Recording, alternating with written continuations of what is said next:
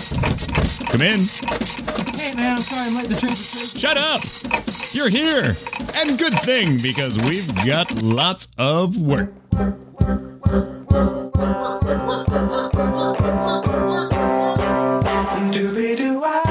It's Employee of the Month with Katie Lazarus, talk show featuring unforgettable guests with incredible jobs. And now, here's my boss and your host, Katie Lazarus.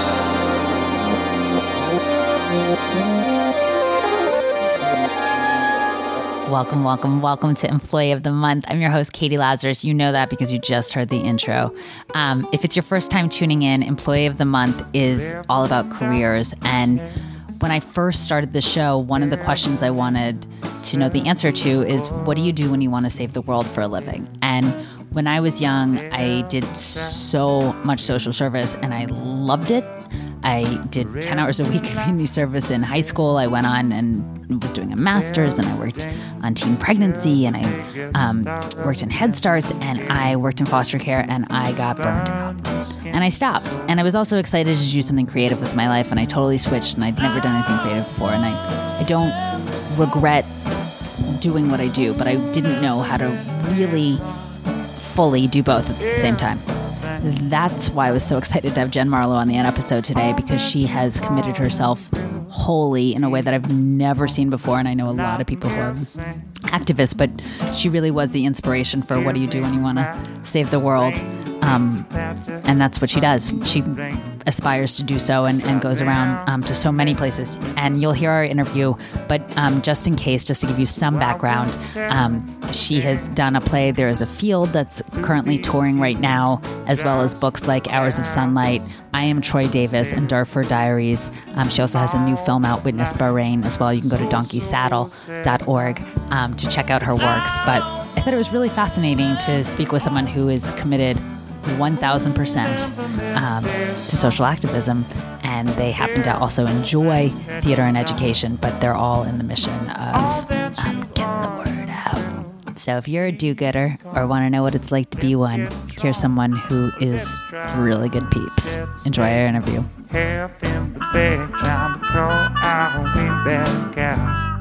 Let's stand up. Jen, I'm I'm thrilled to be with you, and I've um, been aching to have you, hankering to have you on the show. So I'm I'm, I'm really grateful um, to have you here, and I'm particularly grateful to have you here today um, because you have this beautiful, exquisite play out right now called um, "There Is a Field," and it is the um, anniversary of um, um, birthday, and he passed away, and I his life uh, was the inspiration for the play as well as the way that he tragically was killed and so i wanted to hear a little bit um, about that Sure, and and thanks, Katie, for for having me on today. Um, so yeah, today is Asil's birthday. He would have been 33 years old today. Um, he was killed when he was 17 years old. Asil was a Palestinian citizen of Israel uh, who was from the village of Arabe, which is in the north of Israel. And uh, in October 2000, there were demonstrations um, right at the start of the Second Intifada. There were demonstrations also in Palestinian villages inside Israel. And Asil was um, at one of the demonstrations, um, not doing anything um, violent in any way, and was charged at by three police officers, one of whom reached him. Hit him on his back with his rifle butt, and when Asil stumbled and fell face down, he was executed point blank in the back of the neck. Um, and that was October 2nd, 2000. And so the play that you were referring to there is a field. Um, I actually started working on that really soon after Asil was murdered. Asil had been my camper, so he was a kid that I that I knew and I loved. so let's talk about that a little bit just because that's how i also got to know you um, is through seeds of peace and um, my older brother was ned was in the middle east and, and was one of the um, co-founders of the coexistence center there but he had also worked um, at the camp with you and with Asil. And I'm just putting that out there to say both our connection and also um, one of the many bittersweet ironies of a 17 year old kid being murdered um, was that he was wearing a Seeds of Peace t shirt. He was um, a camper. So when you say one of um, my campers, sometimes I'll say one of my brother's kids, you know, and it, it's because you guys had such intimate relationships. And I don't mean sexually or romantically, but I, I really mean, um, uh, you know, these tender relationships with these children because you stayed in touch all year long. It wasn't just a summer experience, or um, I don't even want to put the just there, but the kids came for a coexistence camp and um, would continue these relationships throughout the year. And so they, they really formed um, bonds with one another as well as with their counselors. Does that sound accurate? Yeah, I think I think certainly in the years before the second Intifada, um, the relationships were it was easier for the kids to maintain those relationships. I'll never say easy, but it was it was easier. I think there was a lot of things that shifted um, when the second Intifada started, um, which was in late September two thousand. Um, but but certainly it was very true that the relationship between the staff and especially those of us who are year round out in Jerusalem, like I was with your brother Ned and with the kids, were was very strong and very close. And um, and Asil was was one of the kids that everyone on the staff and all of the other participants and campers, he was just one of those kids everyone was drawn to. Um, his charisma, his intelligence, his sense of humor. Uh, everyone wanted to be close to him. Now, part of the reason you um, left Seeds of Peace is because you had a different idea of um, what you wanted to do next. Is that correct? Or Well, I mean, the, the the main reason I left at the precise moment that I left was because I was fired by Seeds of Peace, um, and and a lot of that had to do with um, the way my politics were evolving. And um, at the time that I left Seeds of Peace, uh, and and certainly through the work that I was doing afterwards, I no longer really believed that programs like Seeds of Peace um, were really the the best or or even a helpful way to address the Israeli-Palestinian conflict. let's talk about that because um, I I know um, a little bit, but not a lot. So I really want to hear about your particular experience. Um, because you've worked in so many capacities, um, working in so many different countries and on so many different ways of approaching conflict and conflict resolution. I mean, one thing that's one of the many things that's spectacular about you is that uh, you've worked in Afghanistan, you've worked in Seattle, you've worked um, on so many different issues, but also approach conflict resolution in so many different scenarios that you have, um, I think, a very unique lens into it. Well, I mean, when it when it comes to going deeper into the critique of programs like Seeds of Peace, and it's not it's not a critique of that specific organization, Yeah. but it's a critique of um, organizations of which there are many, which the the whole substance of the program is based on this idea of humanizing the quote unquote enemy and bringing young people together face to face to humanize one each other. Now, on the surface, that seems really lovely. It's a lovely thing for people to see each other as human beings when they've had dehumanized impressions of each other. Um, the problem in contexts where there is such an imbalance of power and privilege, programs like that tend to whitewash that structural imbalance and tend to be predicated on this idea that the core of the problem is one of hatred and that the parties all are equal and that they just need to learn how to see each other as human beings and and that if they could overcome the hatred that that would lead to the conflict ending. Um, in most cases of conflict uh, in most parts of the world where i've seen it hatred is not hatred of the other is not the root cause of the conflict. There is hatred but that hatred is an outgrowth um, and that the root cause of the conflict is an imbalance of power and privilege.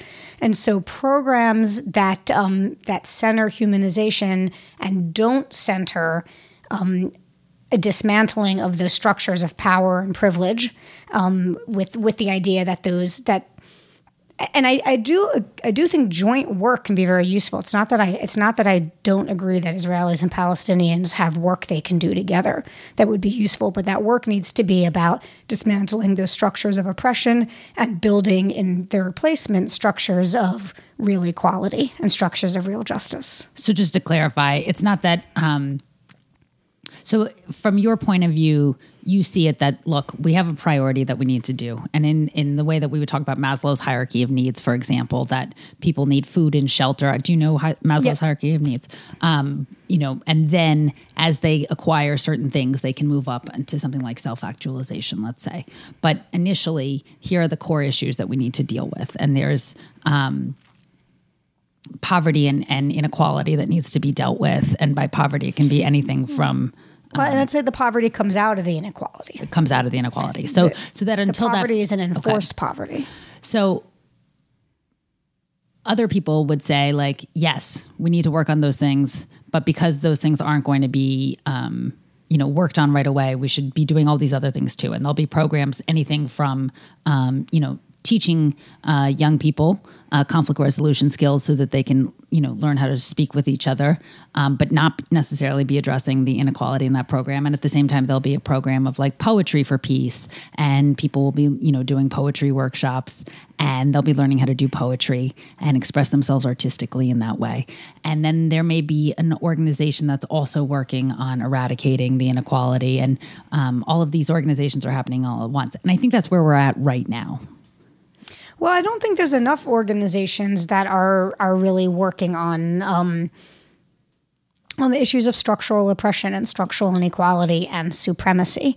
And I think the the danger of saying like, well, all that work can happen simultaneously and it's all good and it all needs to happen. The danger is if you're not addressing the root problems, you're actually in a lot of ways um, masking them. okay And and when there's when there's a, a situation of imbalance and you're trying to portray it as balanced, you're actually skewing the situation, and that can create actual damage. So let's talk about. So you had this ep- epiphany. When when did that really um, come? It sounds like in 2000 for you was when that happened. Well, in 2000 was um, when I started working full time for Seeds of Peace, and it was also when Asil was killed. Um, and I think that it took a while for me. It wasn't like a moment of clarity where everything revealed itself at once. But I think seeing what happened to Asil and the fact that there was never any justice for that, that the police officers who killed him um, had complete impunity in doing so, um, and that the society in which Asil was a citizen largely was comfortable with that. Uh, that was became progressively more and more troubling for me. And since then, um, what have you felt that you've done that better addresses that inequality? Well, I, I think the work that I've done, uh, I left Seeds of Peace in 2004. So the work that I've done since then in the past 12 years, um, I think is is trying to directly expose and address injustices. How? usually through different forms of storytelling. And so I've made several documentary films, um, the play that we've talked about. I've written several books. I've done other forms of shorter writing. Um, and in all of those, I believe in the power very much of, of storytelling and of people's stories. I believe in humanization. Um, it's we're you know getting back to what I was talking about about humanization, but I believe um, that when you're when you're trying to expose injustices, the best way to do that is to show people in their full humanity and show the human lives in a very deep way who are most impacted by the injustices. So let's let's talk about that because um, you've done so many. You know, um, Hour of Sunlight is a, a book about um, someone you worked with at Seeds of Peace, Sami Al Jundi, um, who was also you know worked so closely with my brother as well, Your your brother finds his way in a lot of my projects. in two of them, right? yeah, two, I guess that's Yeah. a lot. yeah. Well, I mean, you guys all worked intimately together, right? Yeah, I mean, I can I consider your brother as a brother to me as well. Yes. and your your niece and nephew, I you know call my niece and nephew. So Oh, that's really sweet. Yeah. I love them. So you have d- done all these documentary films, books, plays. My my fear with art, and obviously as a, a fellow artist, um, you know, I obviously love it and and see the need for it. And as someone who grows from seeing your work and so many documentaries and plays and, and films and, and reading books, I don't want to discount the um, relevance of them. My fear with them is that they reach um, an audience that wants to go see them. I think that's always um, the struggle. The struggle for me, the hardest part of the work that I do is uh, is not going into the field in terms of going where I go to meet people and and and collect the stories that I'm that I'm working on. Even though there's aspects of that that are hard and, and painful and challenging, but for me, the most challenging part is once back here trying to create space for people to be able to hear those stories and not just reaching folks who are already engaged or already involved or who already care. That's that always feels to me to be the the uphill battle. One of the things that you're also working on that I have um, a zillion feelings about, and I'm trying to um, figure out, and I think everyone does, but uh, is you've you've really started to work a lot with Black Lives Matter. Well, the, yeah, and the Black Lives Matter movement, um, to me, is connected to the work that I've been doing for years around the death penalty and around the criminal justice system.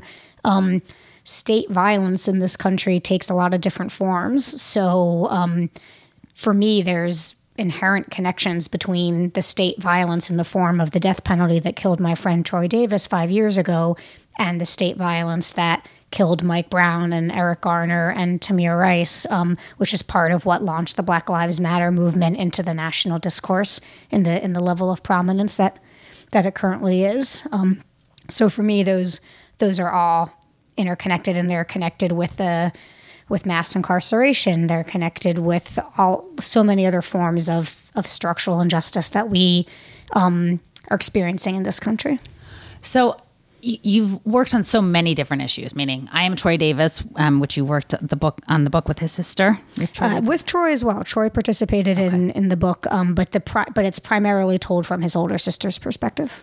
Um, there's a field was um, told uh, primarily, I believe, from a, Asil's older sister as well. Apparently, yes. Hour of Sunlight was about you know working with Sami, who is a Palestinian um, who was instrumental in, in setting up the Coexistence Center for Seeds of Peace and, and helping it run as well, and about um, his own life. Yeah, and and really Sami's story for me what was so important about Sami's story was was not so much the work he did with Seeds of Peace even though that I that I I greatly respect him for do you know for the work that he did and he was my colleague for years but I think Sami's story provides a window into a quintessential Palestinian narrative that we don't get access to in this country. Absolutely. I mean, Sami now works in a bakery and and essentially um, has had no opportunities um, both to continue the type of work he was doing, meaning work where he could um, involve himself um, as a speaker, as a leader, as um, you know, doing direct service, um, because he is not American or Canadian or um, having the same kind of opportunities that other people do either elsewhere um, or if he had been um, Israeli. Absolutely. You know, as as a Palestinian, that limited Sami's opportunities to begin with. The fact that he had been in Israeli prison for 10 years as a as a political prisoner for having as an 18-year-old, um, he he was choosing to resist the occupation and the only way he knew how to do that as an 18-year-old was through militant means. Well, but that's also um, the only means that people in that particular area are given. Meaning, like you can join Fatah or you can join Hamas at the time. I mean, Well, Hamas didn't exist at that time, Okay. but yeah, Fatah or PFLP or one of the other but what I mean by that, much more importantly, is is not necessarily like me going to college is not so revelatory. People in my milieu, uh, growing up in America as someone who's you know middle class or above, go to college and um, or or have have the luxury to do so, right? Um, but people growing up where Sami was growing up, there's tremendous pressure um, to to join into this. So there's actually um, no other way um, to exist. I, I mean, I, I don't know how anyone would have existed there without joining. Well, and I think that's that's part of what I mean by his book um, being a window into this quintessential narrative that we're very unfamiliar with, um, by and large, in this country. Um, and it's not and it's not just um, any pressure that Sami might have felt to to join up with the group, but also a real desire on his part to fight on behalf of his people's freedom and their dignity and their independence. And that was the only options he saw, options that were presented and and how to do that. And when you're talking about limiting things that are limited in his life now because Sami spent 10 years in prison as a an Israeli prison for fighting occupation and for resisting occupation that continues to play a role in what opportunities he can't get a visa he couldn't get a visa to come to the US to go on book tour for for his book that we co-wrote. And the book is absolutely sending a message about peace um, and and coexistence. Uh, that's what Sami stands for.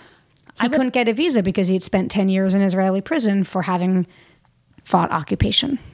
I found his um, story e- even more nuanced. Um, and I loved it for it, that. And I'm so glad you wrote it um, because he chose in prison to um, become so educated.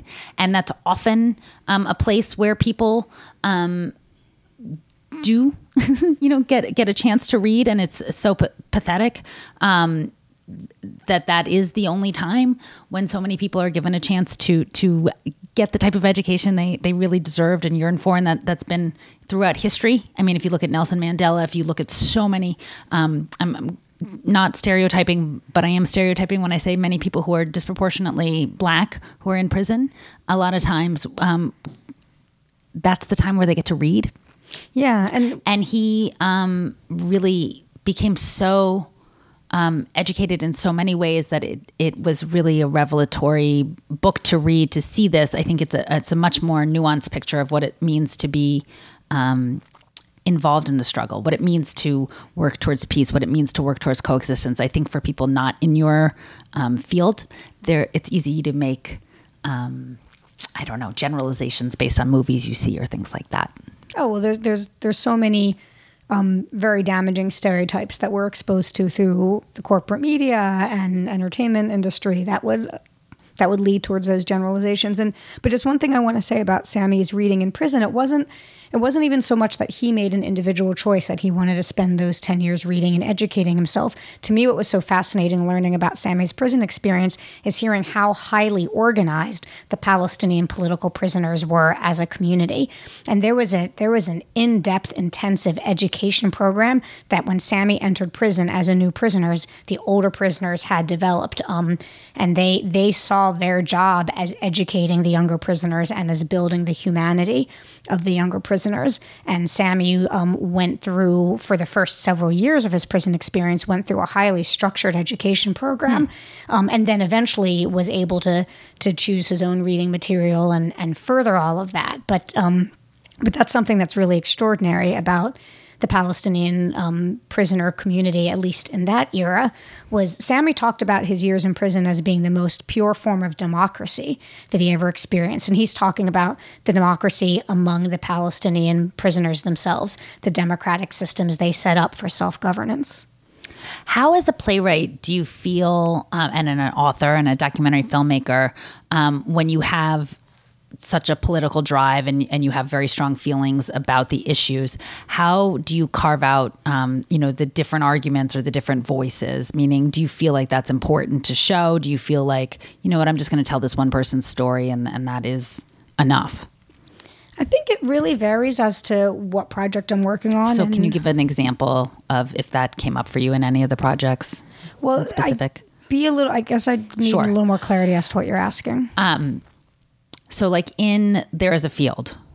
Um, there is a debate at the end of it a little bit it felt like about um, whether coexistence is something that can be achieved in the way that Asil's camp that he was going to achieves and his sister feels like it can't. And you see that a little bit play out in the play a bit.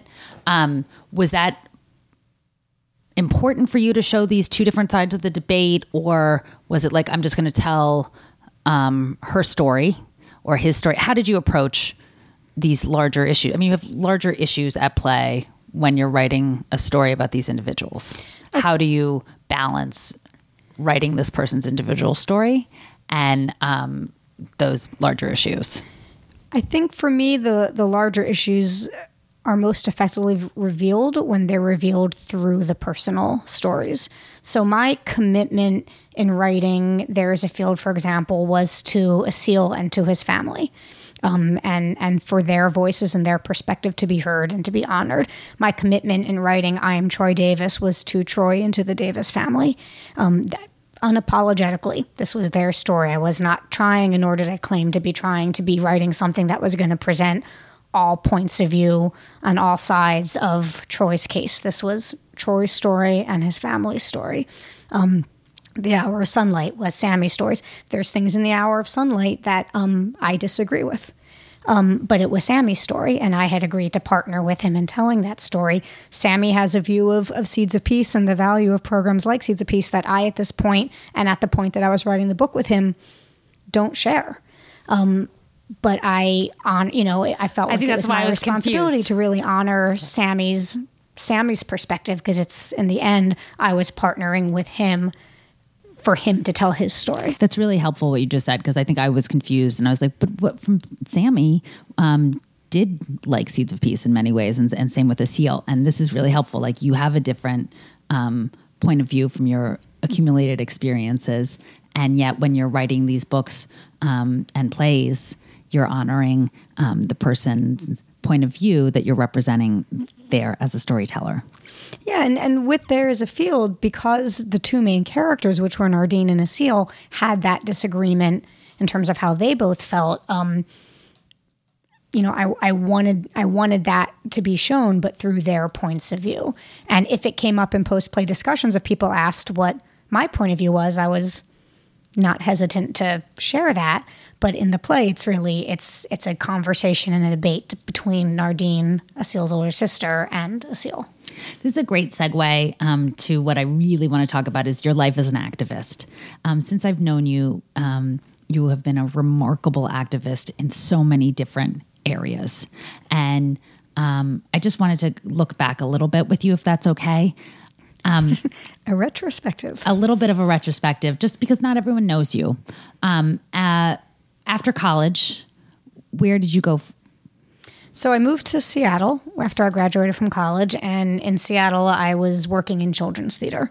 Um, and so initially, I was working at Seattle Children's Theater. I was an intern there. That was one of the first things I did after college, and then eventually uh, ended up starting a theater education outreach program um, where we were getting grant funding from the city of Seattle and going and bringing different kinds of theater opportunities to uh, public school students in Seattle.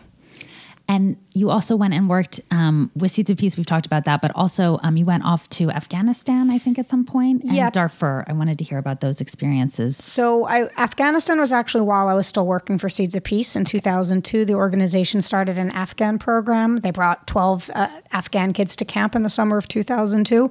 There wasn't really um, a thought out plan for what would happen to these kids and what their life was like and what they were going, what they had come from and what they were going back to. And so I convinced the organization to send me to Kabul so that I could really, um, first and foremost, check in on the kids and and assess what the impact of the program had been on them and whether it was a good idea for the program to continue and just have um, a presence in their lives. Because otherwise, it, it just felt very much like the kids had been plucked from Afghanistan, brought to the summer camp, and then were just kind of tossed back without any follow up. So I felt.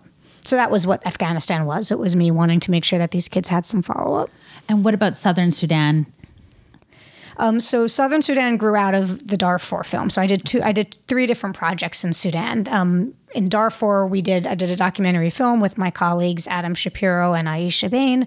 Um, we went to Darfur at the end of 2004. At that time, um, Darfur wasn't being covered by the mainstream media in the U.S. This was before this was before the Save Darfur coalition, before George Clooney told us to care about Darfur and Angelina Jolie, and all of that happened later. At the time that we went to Darfur, it was really being um, the crisis there, which which amounted to um, mass ethnic cleansing, um, mass killings, and expulsions um, in villages all over Darfur as a what you could really describe it as a, an incredibly harsh and brutal um, counterinsurgency Yes, I mean, it- from the government.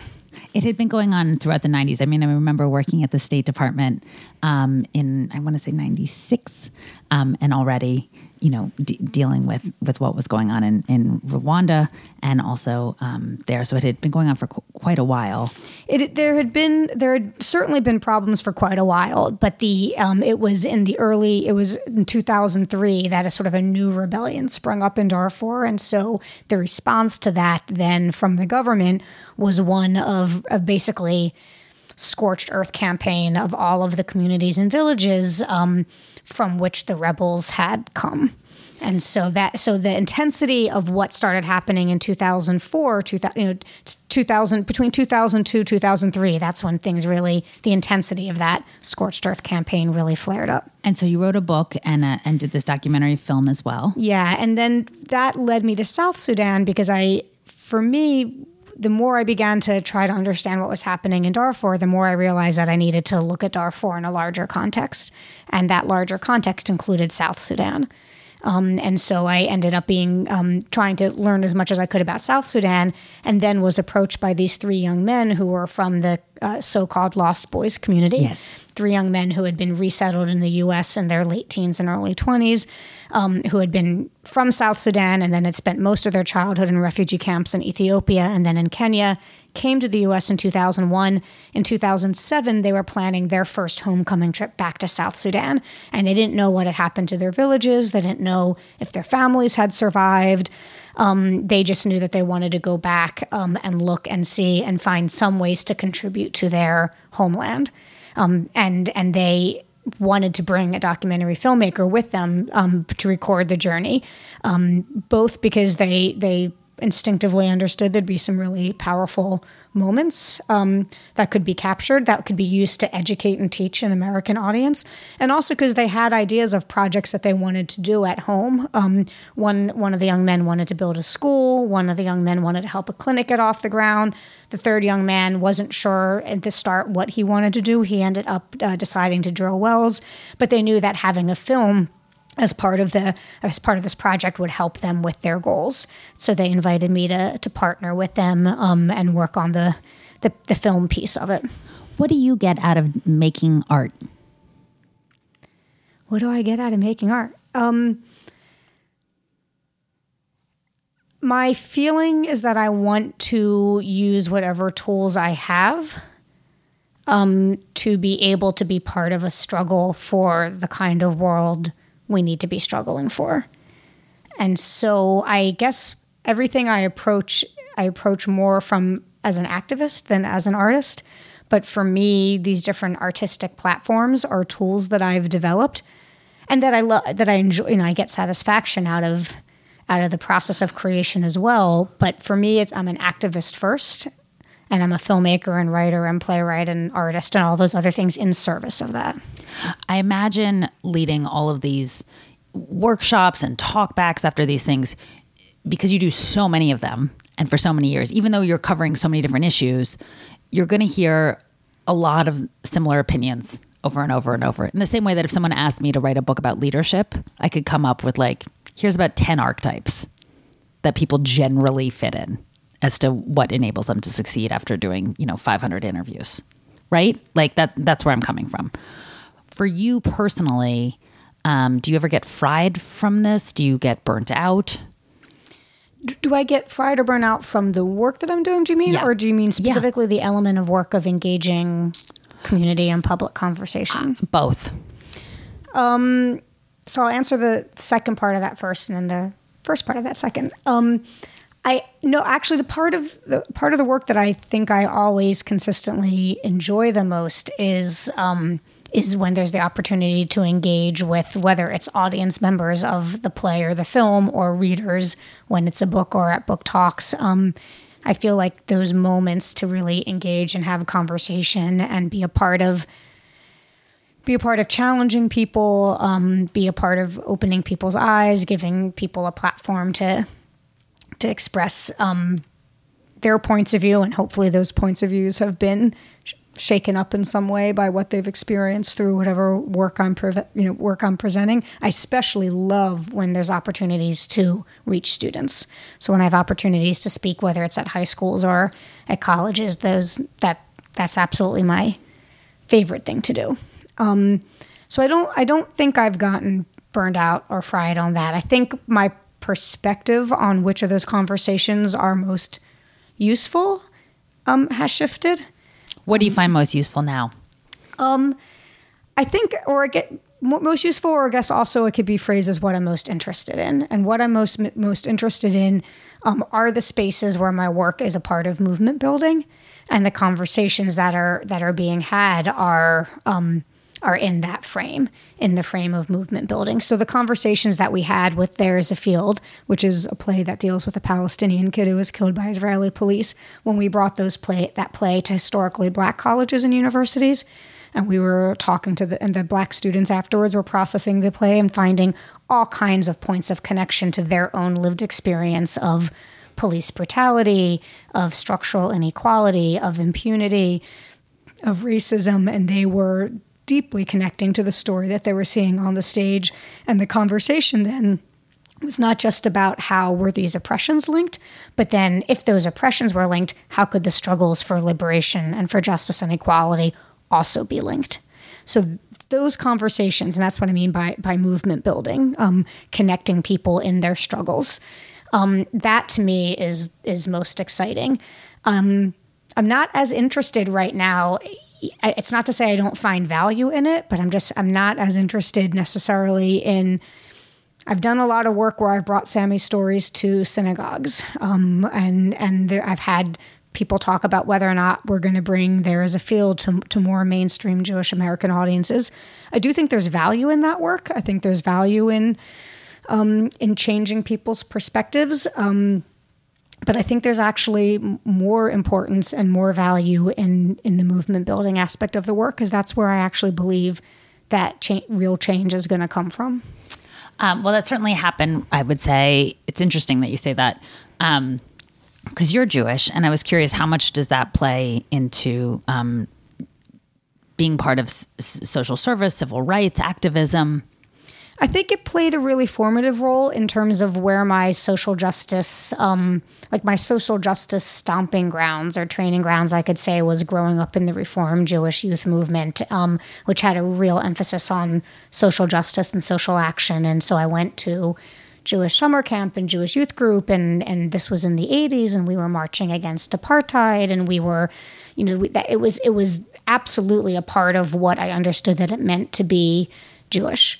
Um, it's not it's not as directly a part of the framework of the work that I do now.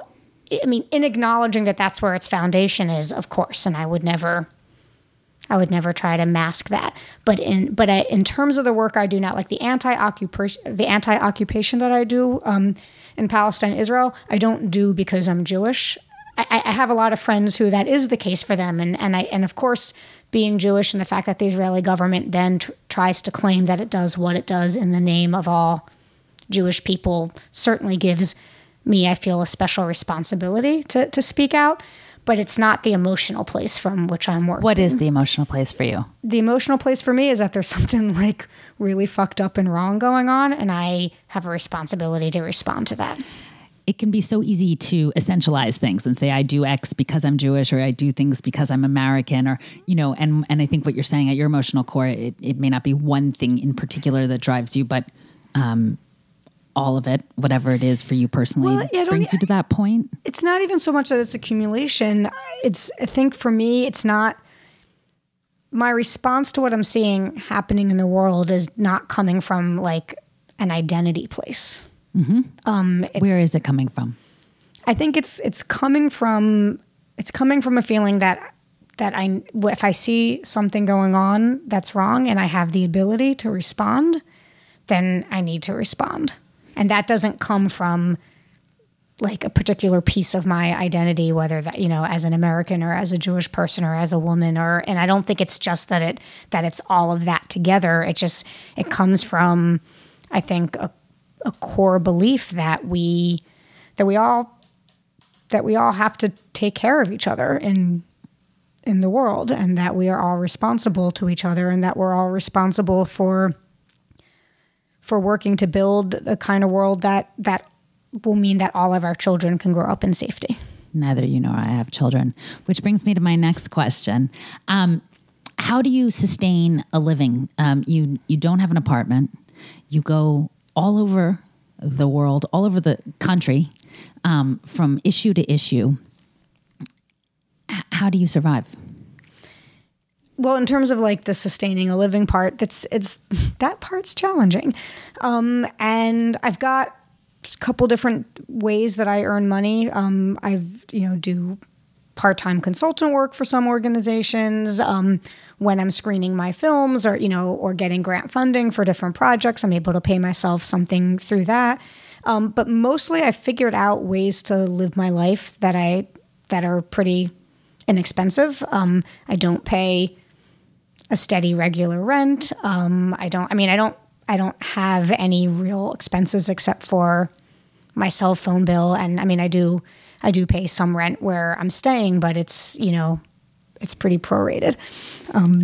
I want to um, encourage people to go to donkeysaddle.org to learn about your work and find out ways they too can get involved, find out ways they can see um, all the different projects you're working on. And if they're in New York, Witness Bahrain is um, screening.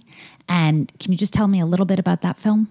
Yeah, sure. So it's screening on Monday, the 23rd at Rabbit Hole Studio at 7 p.m. for folks that are in New York.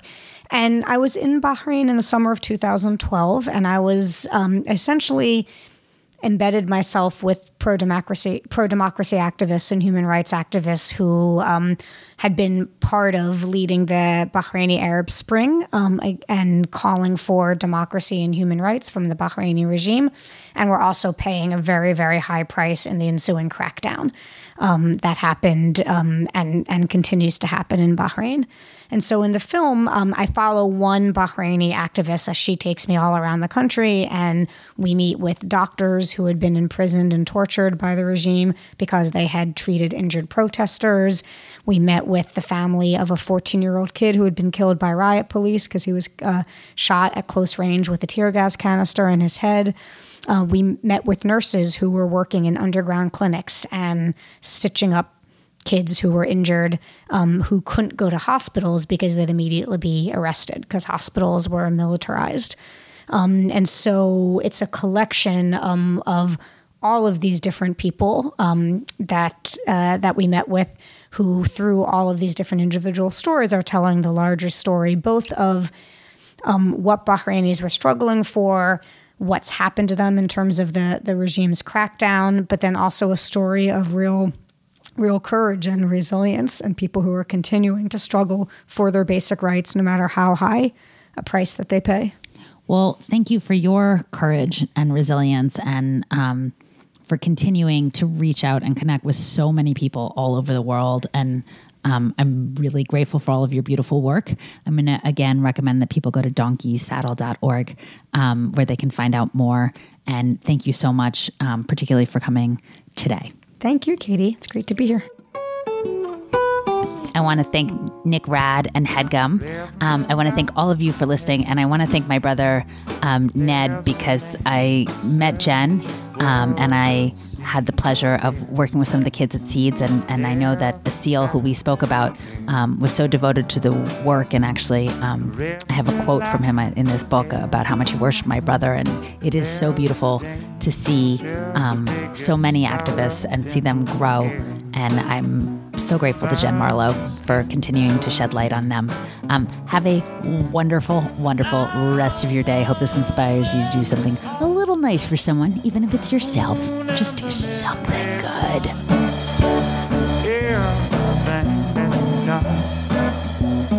all that you and will become.